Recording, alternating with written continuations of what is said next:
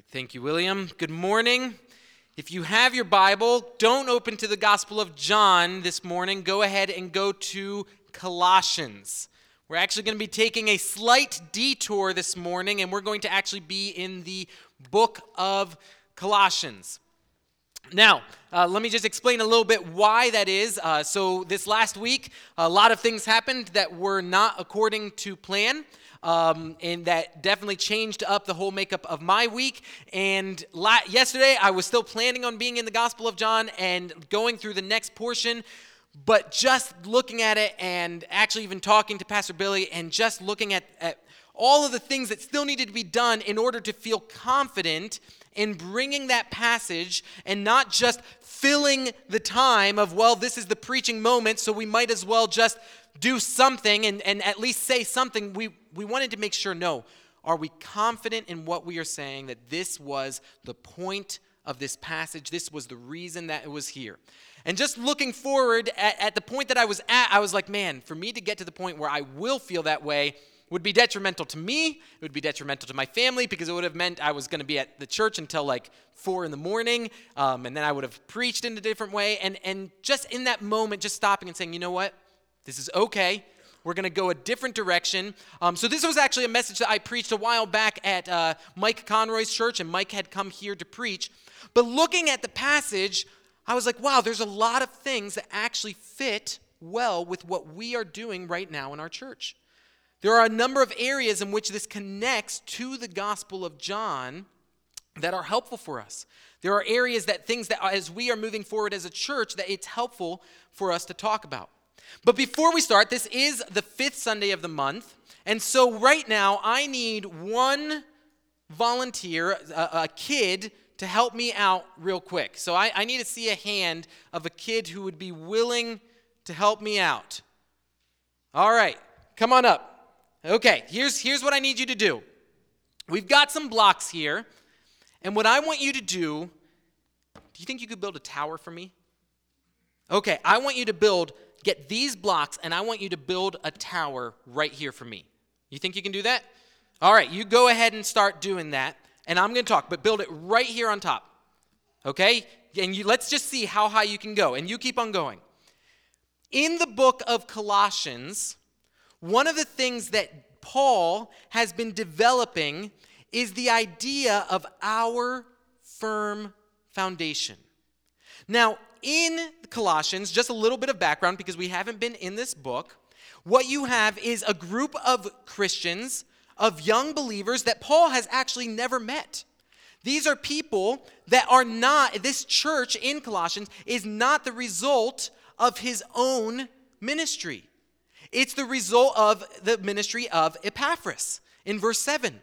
But Paul has heard about them. He rejoices in what they're doing. All right, let's see how much higher we're going to go. I think right there's good. Perfect. Thank you. And we're going to talk more about this. You can go ahead and have a seat. Thank you for doing that. I think he deserves a round of applause for an excellent tower.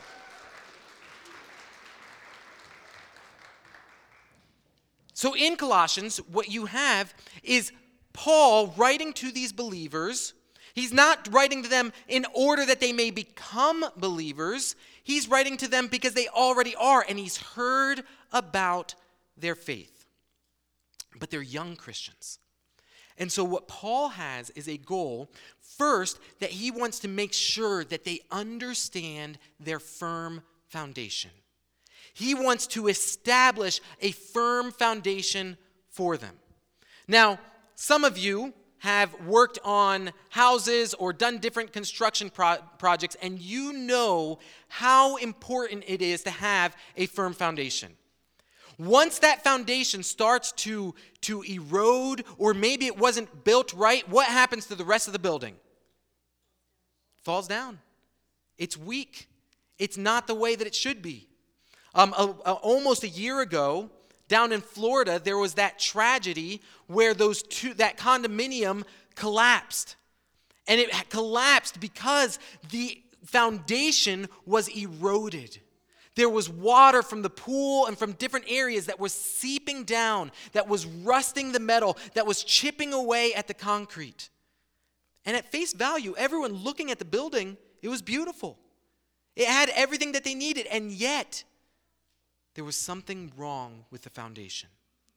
So, in the beginning of the book, the first two chapters of Colossians, Paul says, This is your foundation. And what is the foundation of those Christians? It's Christ. He talks about the preeminence of Christ.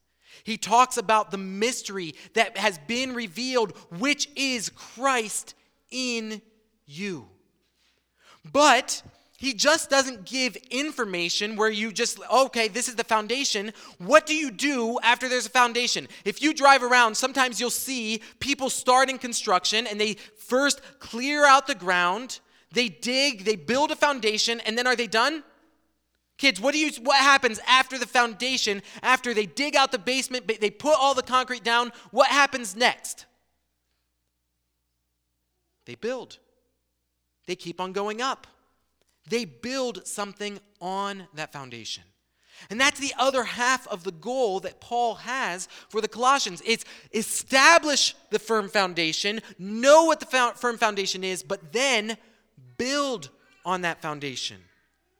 We can see that at the very beginning if you look at verse 9 of chapter 1, that this is his desire. And so from the day we heard, the day that he heard about their faith, we have not ceased to pray for you, asking that you may be filled with the knowledge of his will in all spiritual wisdom and understanding. What's he talking about? I want you to know. I want you to plant yourself on this foundation, but then there's a reason. So as the result, so as to walk in a manner worthy of the Lord, fully pleasing to him, bearing fruit in every good work, and increasing in the knowledge of God. He wants them to be built up. We can see this later in, in, uh, in chapter 1, looking at verse 21. And you who once were alienated and hostile in mind, doing evil deeds, he has now reconciled in his body of flesh by his death in order to present you holy and blameless and above reproach before him. All of that is the foundation.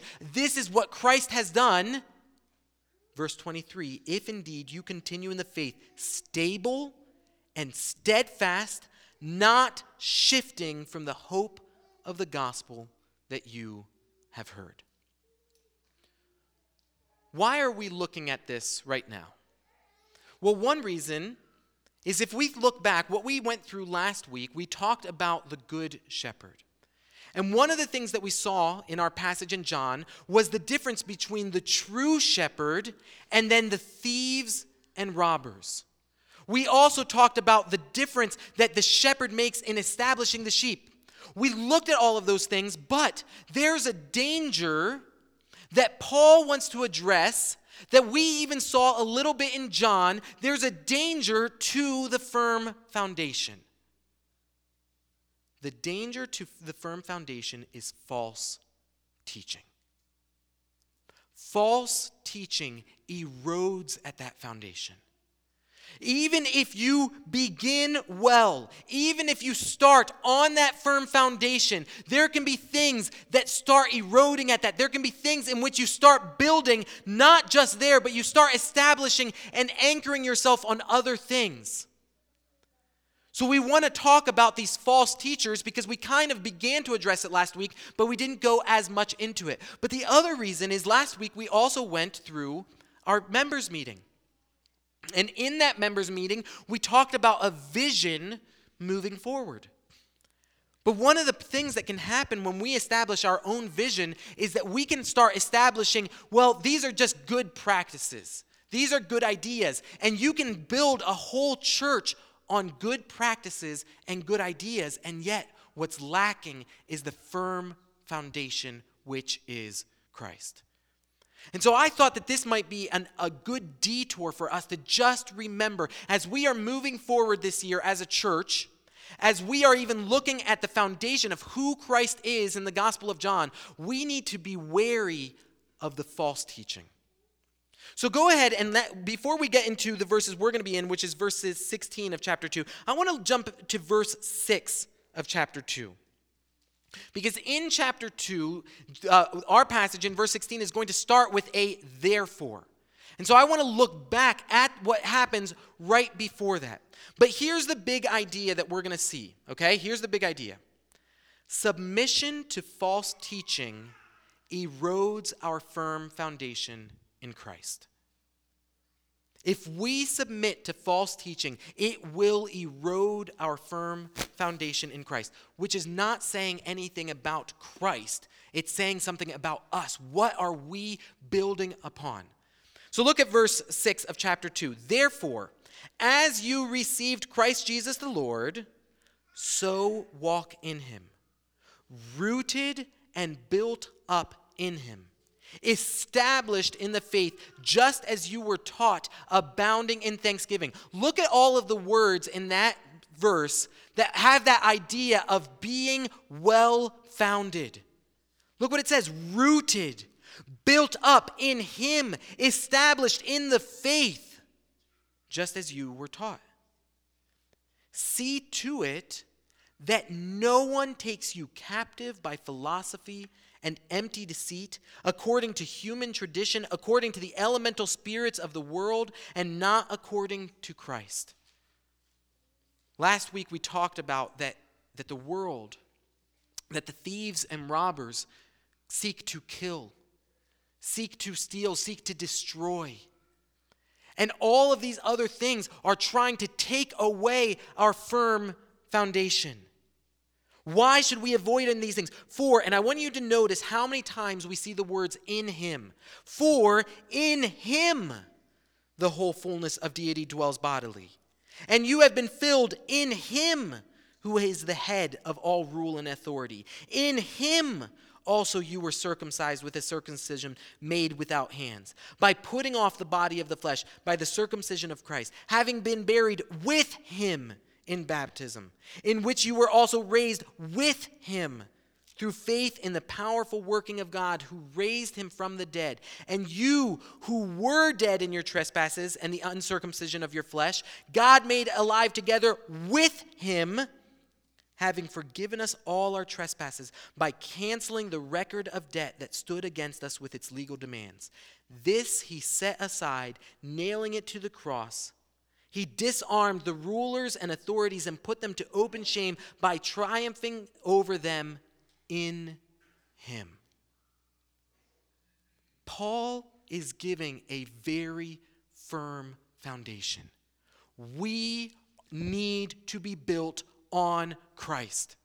We talked about this last week. The only way to become a sheep, the only access to God is through entering through the door.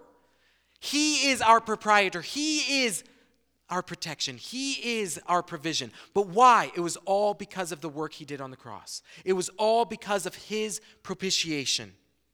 And that's what we see in these verses all of the things that Christ has done. If that's the truth, if that's the firm foundation, here's then what should not happen. Here's the thing that cannot enter into our midst. We must not let false teaching come in. So look at verse 16. Therefore, therefore, because of this firm foundation, therefore, because of everything you have in Christ, everything that happens with Christ, therefore, let no one pass judgment on you in questions of food and drink or with regard to a festival or a new moon or a Sabbath. What's happening in these verses right here? Is that what you have is a false teaching that creeps in that thinks, you know what? We have a firm foundation here, but, but I think, I think we can make it better. So, so the Bible is still fine. It's good to have that firm foundation. It's good to be built on Christ. But you know what? Let's add some things to it. Let's let's make it a little bit stronger. And so let's add some things because you know what? You can never you can never go wrong with more foundation. You can never go wrong with having more strength. So what we can do is we can build on this. Now kids, what do you think is going to happen if I put these blocks on here? Hopefully. What's going to happen if I try to build on the firm foundation? We still have Christ. We still have these things, but but but maybe some other things could help. You know, like following these other traditions. No? Let's see. Didn't work, did it? But what about this foundation? This foundation's still here. Here's what Paul is saying Therefore, let no one pass judgment on you in question of food and drink or with regard to a festival or a new moon. Now, the first part of that, Christians and unchristians love the, when we see those things in the Bible. Let no one pass judgment on you. Yes, I'm free. No one can do these things. No one can say anything. But let's qualify this because Paul does. Let no one pass judgment in you in, que- in regard on, in these things in questions of something. The pass ju- passing judgment is for you, don't submit to them. Don't put yourself under their authority. In what areas? Questions of food and drink, festivals, a new moon, a Sabbath. Now, what's going on here? Is this just a random list where Paul's like, you know what? Let me just think of different things that people might pass judgment on you. No, these are linked to something. What do you think that they're linked to? The law, the Old Testament. In the Old Testament, God prescribed different ways in which it was appropriate for his people to worship him. He had different things that were meant to keep the Israelites as set apart. Those were things about what they could eat, what they could drink.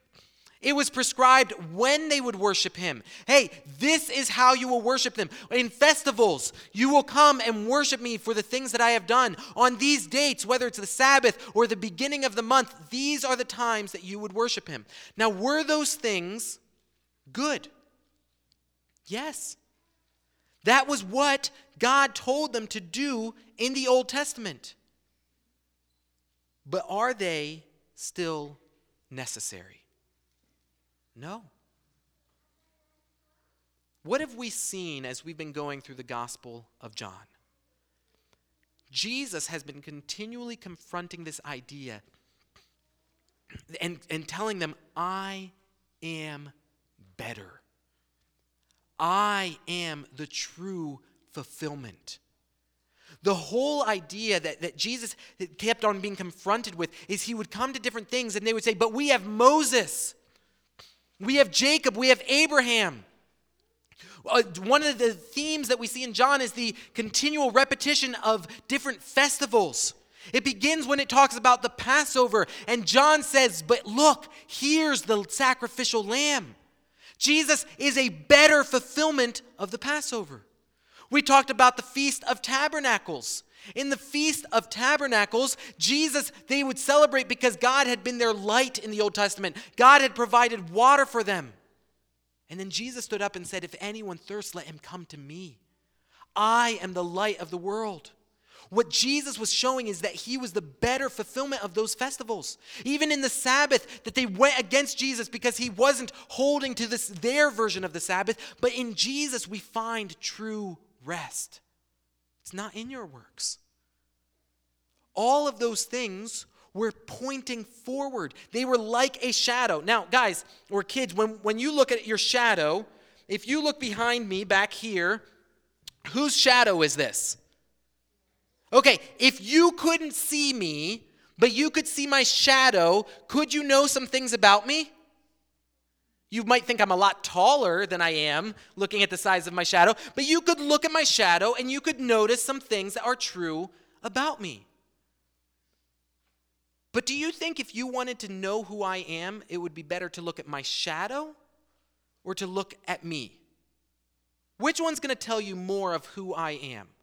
My shadow or me? Me. I show you more who I am.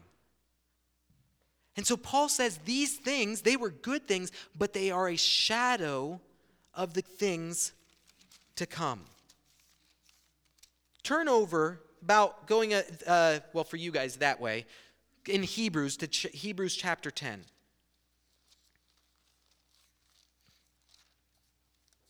Hebrews chapter 10. This is what it says. starting in verse 1 For since the law has but a shadow of the good things to come, instead of the true form of these realities, it can never, by the same sacrifices that are continually offered every year, make perfect those who draw near. What it's saying is that, yes, those things were good, but they were just a shadow of what was coming. There was something better that was coming. What is the better thing that came? Jesus.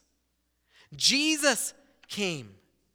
It look if we look back down and it says in verse 11 and every priest stands daily at his service offering repeatedly the same sacrifices which can never take away sins.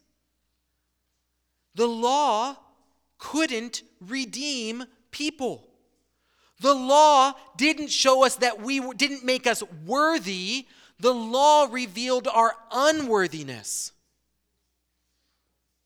But when Christ had offered for all time a single sacrifice for sins, he sat down at the right hand of God, waiting from that time until his enemies should be made a footstool for his feet. For by a single offering he has perfected for all times those who are being sanctified. Go back to, to John, or go to Colossians. Go back to Colossians. I'm in this, I'm in that mode. Paul knows that the firm foundation is Christ. This is what you're built on. Here, here's the, the problem with what we're seeing here. What, what do we call it when we add to God's requirements. We don't say that God's requirements are wrong, but we add to them. What's the word that we use in Christian circles that describes that? Legalism. Hey, this is what God says, this is what you're supposed to be built on, but we think we can make it a little bit better. Here's, here's the principle I want you to know you can never strengthen the foundation of Christ by adding lesser materials. You can never make the foundation of Christ, make that foundation that we are built on stronger by adding lesser things. These things were a shadow. He's not saying that they were wrong, that they were bad, but they're a shadow. shadow. They are a lesser thing. So, but why, why is legalism so effective? Now, for some of you, it's because you just like having a structure. Tell me what I can and I can't do. But the, the real thing that is underlying there is pride. We think we can do better. We think we can make a better foundation than what God made. Not only that, though we enjoy the ability of being able to, to compare ourselves to others. Look, oh, that's your foundation? Well, all right, but my foundation is stronger because I also do these other things. We judge others, and Paul is saying, don't let others judge you in regard to these things. Now, I, I want to make a quick aside because we can look at that and say, wait a second, okay, Paul says it, let no one pass judgment on you. We're not allowed to, we're, we're not going to judge each other. Okay, that's not what he's saying. He qualified his statement because part of the foundation of Christ and His Word, He does give things in which we are called to, to look accurately at things. There are times in which we, as brothers and sisters in Christ, would come up and say, Brother, what you're building your life on is not according to the foundation. Now, that's not, Paul's not saying, hey, nope, don't, let, don't listen to them, they're wrong. No, you do let people judge you in the sense of, of pointing things out when it's not the foundation of Christ, but it's according to the foundation of Christ. Now, this is so important because when we're talking about our church and the vision that we have for our church, there will be things that we're going to grow in, that we're going to be presenting. If there are things that I'm presenting as our foundation that are not Christ and His Word, don't listen. Don't do it. Don't just take my word at face value. Evaluate it. Wait, is this truly in God's word. Now, I, I want to just briefly illustrate the, the problem that, that sometimes we fall into with this whole legalism thing, is because it, we can say, yeah, legalism is bad, but there's some areas where it just seems to make sense to us. Because we're like, you know what? I, I just want to be, cover my bases. I'd, I'd rather be safe than sorry. Here's the problem with legalism, though legalism makes you sorry and less safe. It's not rather better safe than sorry. It makes you sorry about all these things that you feel like you should have done and makes you feel less safe. So, so if let's imagine we lived several, a couple hundred years ago in this area, and you had to travel all the way to Allentown. Okay, that's the task that you're given. That's going to be quite the expedition. You're going to have to ford streams. You're going to have to find paths through fields. You're going to have to go through all of these forests. And then when you finally get close, there's this big mountain, which, if you've driven 476, there's a tunnel through, but not a couple hundred years ago. And so now you're going to have to go over this mountain. You're going to push all of these things just to get to Allentown. But now you get to time travel and you come to the present day. And someone invites you to go to Allentown with them. And you're like, oh, that's to be such a journey. But okay. But then you get into a car, you drive, depending on who's driving, well, let's just say 60 miles an hour. Just be safe. You're driving 60 miles an hour and you're, you're just amazed. You come to the first river, you drive right over it. You come to a forest, there's a path that goes right through it, asphalt. You come to the mountain, the last part at the very end, and there's a tunnel right through it. That's amazing. It's never been easier to get to Allentown. Next week, the person invites you to go to Allentown again, and you're like, yes, because I'm still overwhelmed by what we did last week. I can't wait to do it. But this time, he pulls out a horse and buggy makes you climb into the horse and buggy. You avoid all the roads, you go through fields, you go try to go through forests. Finally you get to the very he makes you swim. You finally get to the mountain and and the tunnel's there, but you're like, "Nope, we're going to push ourselves over the mountain."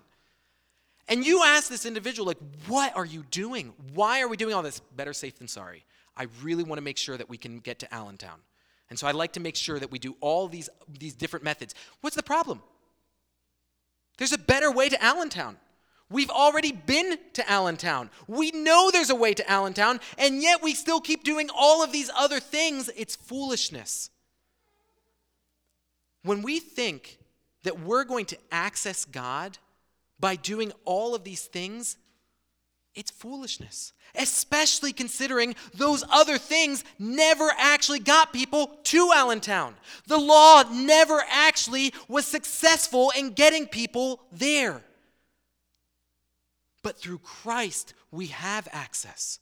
Through Christ, we can do things. And so, thinking that to add other things to be safe is foolishness, and you're not making your foundation stronger.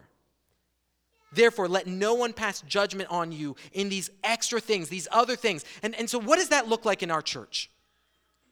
How many of you grew up with either a, in a church that had um, a covenant or maybe a different ministry of tons of things that just aren't in the Bible. I did. Now, now let me qualify. There are times where I think that that's okay.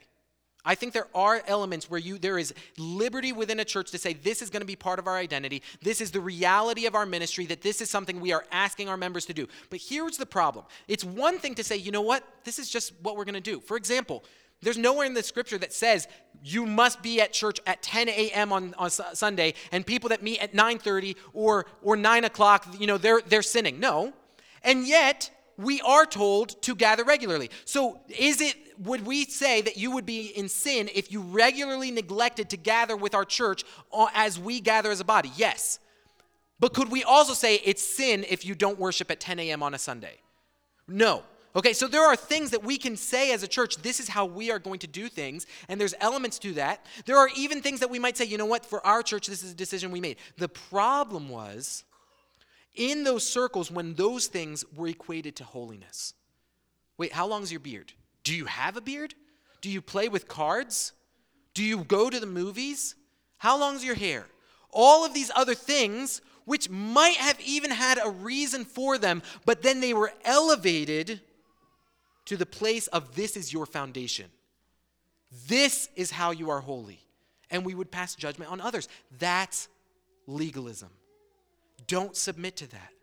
Don't give someone else the authority to say whether or not you are worthy before God. Who determines whether you are worthy or not before God? Jesus.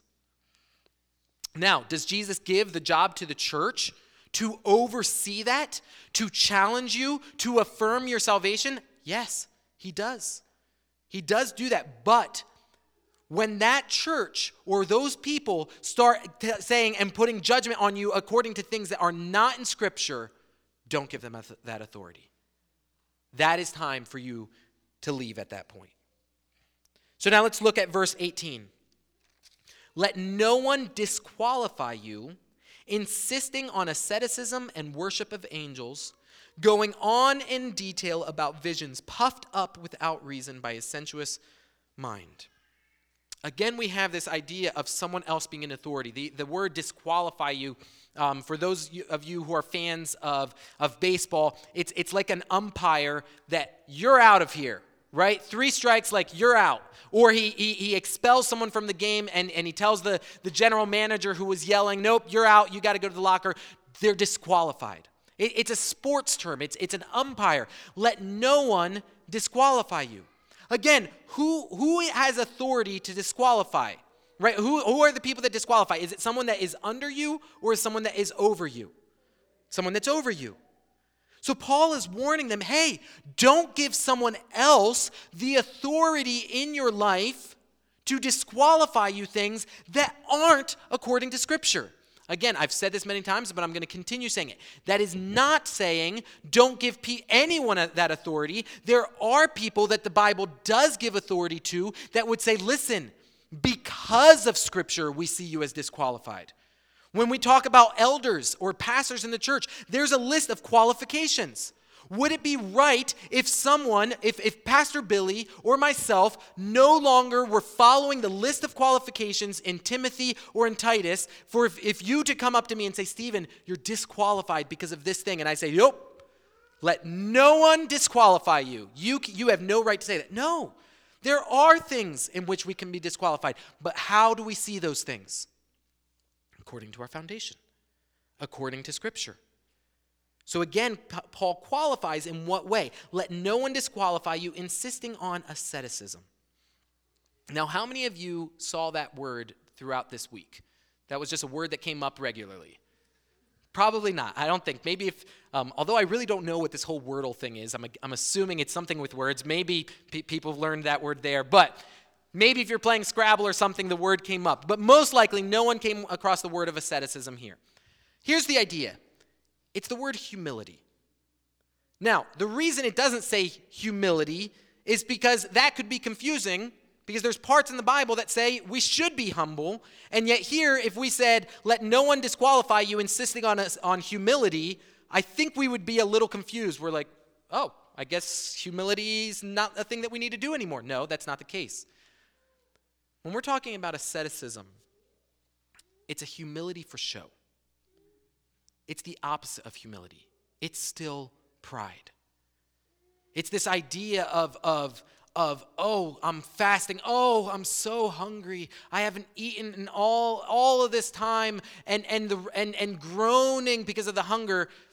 I'm not saying there's something wrong with fasting but if you're doing it for attention if you're doing it to manipulate god that's not humility what does it mean if we think we could manipulate God with our actions?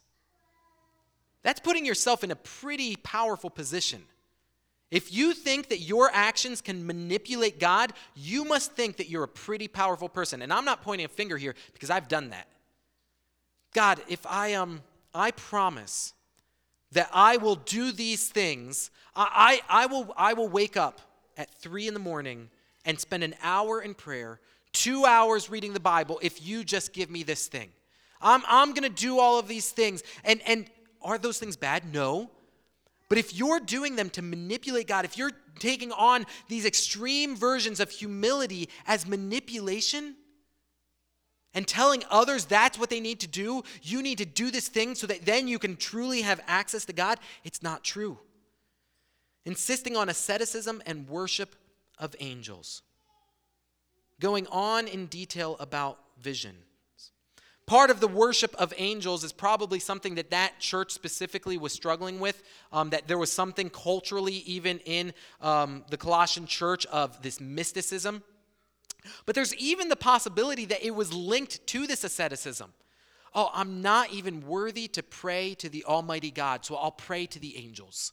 Because who am I to come before God? Here's the problem Is anywhere do we find in this word the idea that we should worship angels?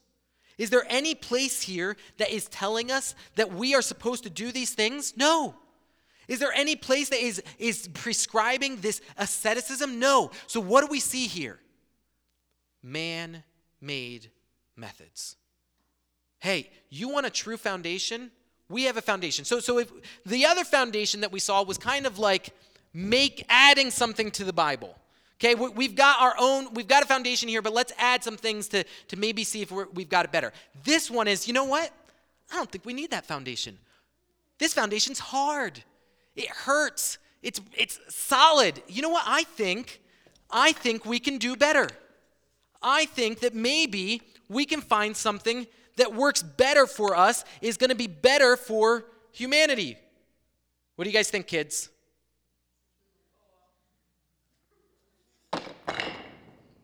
What about this one? Still there.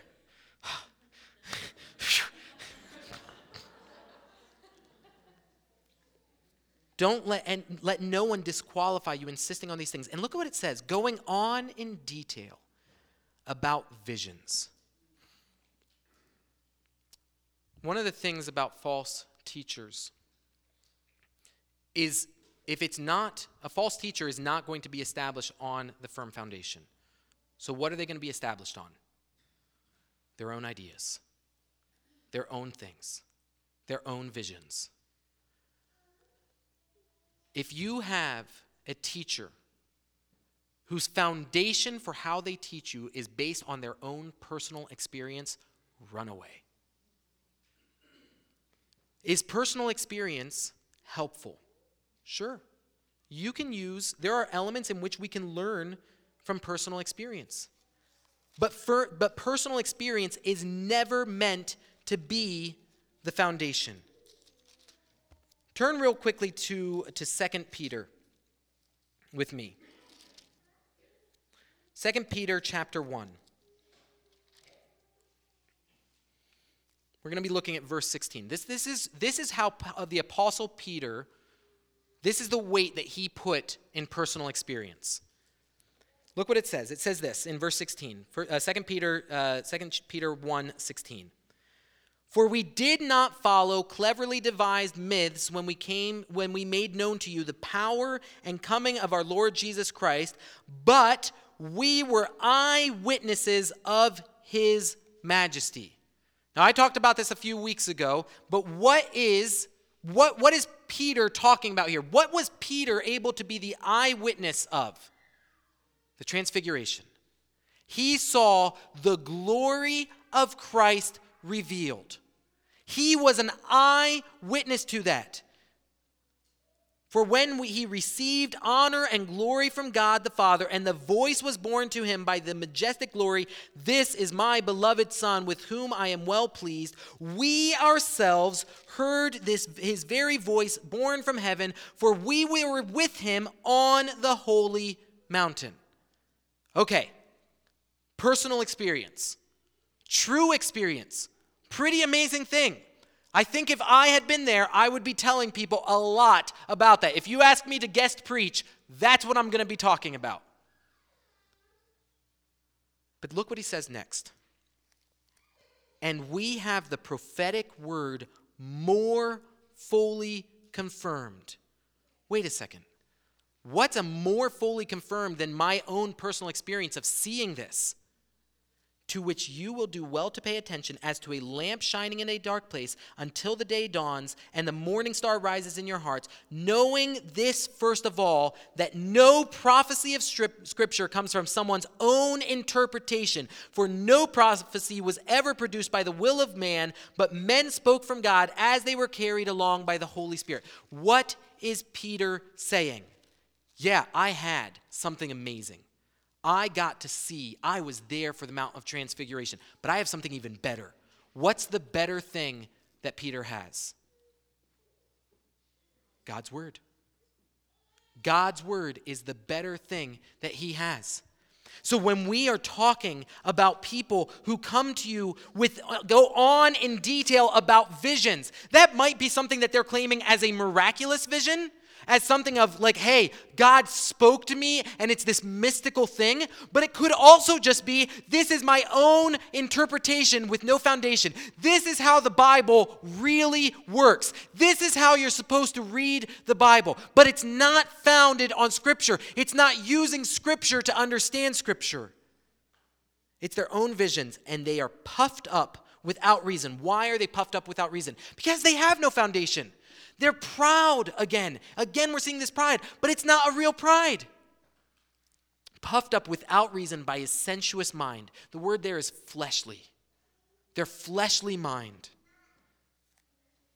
And here's what they're not doing not holding fast to the head, from whom the whole body, nourished and knit together through its joints and ligaments, grows with a growth that is from God.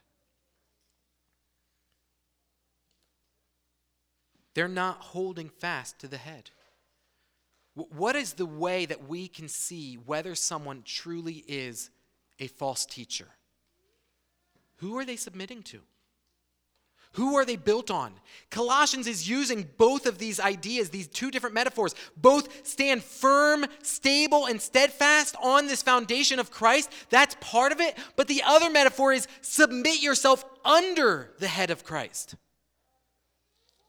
If we go back to chapter 1, in verse 118, it says what, what we're talking about in this body, and he is the head of the body.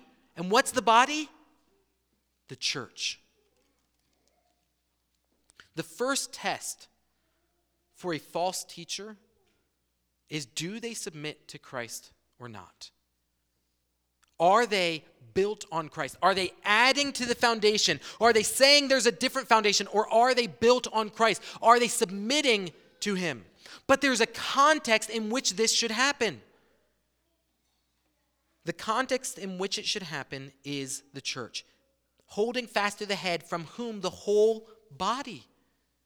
We're not set to do this as individuals. Here's the danger a lot of us think that we can that this that our Christianity is very individualistic. Are there individual elements to your Christianity? Absolutely. Are you saved in a congregation? No. Are you saved because you're in this room? No. You individually need to place your faith and trust in Jesus Christ. He's your only hope for salvation. At the same time, though, moving forward, the protection that God gives, the place in which you are called to do that faith, is within the context of the body. See, what happens if you have a false teacher outside of the church and you're just kind of, and there's no structure? What, what options do you have to confront that? You don't. There's really nothing you can do about it. But what if this teacher is within the context of the church? Then there's tons of things that the Bible says to do that. This is why it is so important for the context, for the place in which we do all of these things to be within the body. How often do we hear of stories of people who see themselves as the disciple of someone that they have no interaction with. And then that person falls away and it devastates them because you as an individual aren't equipped to deal with that. Now, do, is that going to say, hey, and the safeguard that, that, that you will never have false teaching within the, the body of Christ? There, in the church, there will never be false teaching. No. There will be false teaching within the church, but different from you as an individual, the church is equipped to deal with that. The church can confront that. The church as a body can build each other up and deal with a false teacher that comes in their midst. And then what happens is that whole body, nourished and knit together through its joints and ligaments, grows with a growth that is from God. Our goal as a body, as we are moving forward, is we are trying to build up. There are things that we are looking, when we look at Scripture and say, you know what, there are things that we are not built up yet. There's still some fruit that hasn't been developed on this tree. There's still some areas that are lacking. That's okay. Paul understands that with the church in Colossians, but we need to be built up and do that. But as we are being built up, what foundation are we going to use? Are we going to say, oh, this is based on best practices? This is as we look at Fortune 500 companies, this is how they structure themselves. Oh, this is what they do. This is how we can be accountable. We can use this software that's going to help us.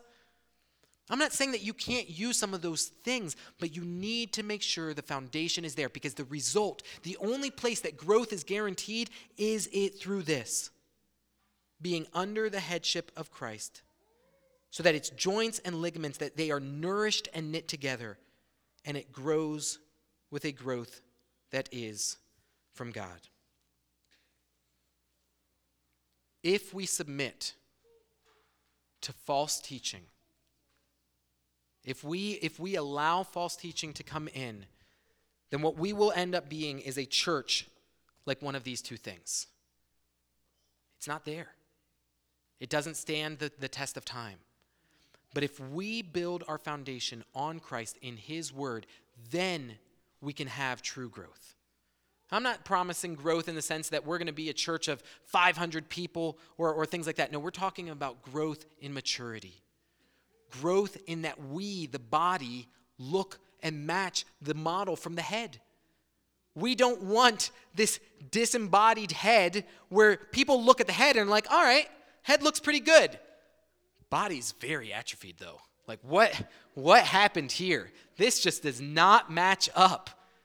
No, we want to be a body that that shows the beauty of the head, that, that illustrates that.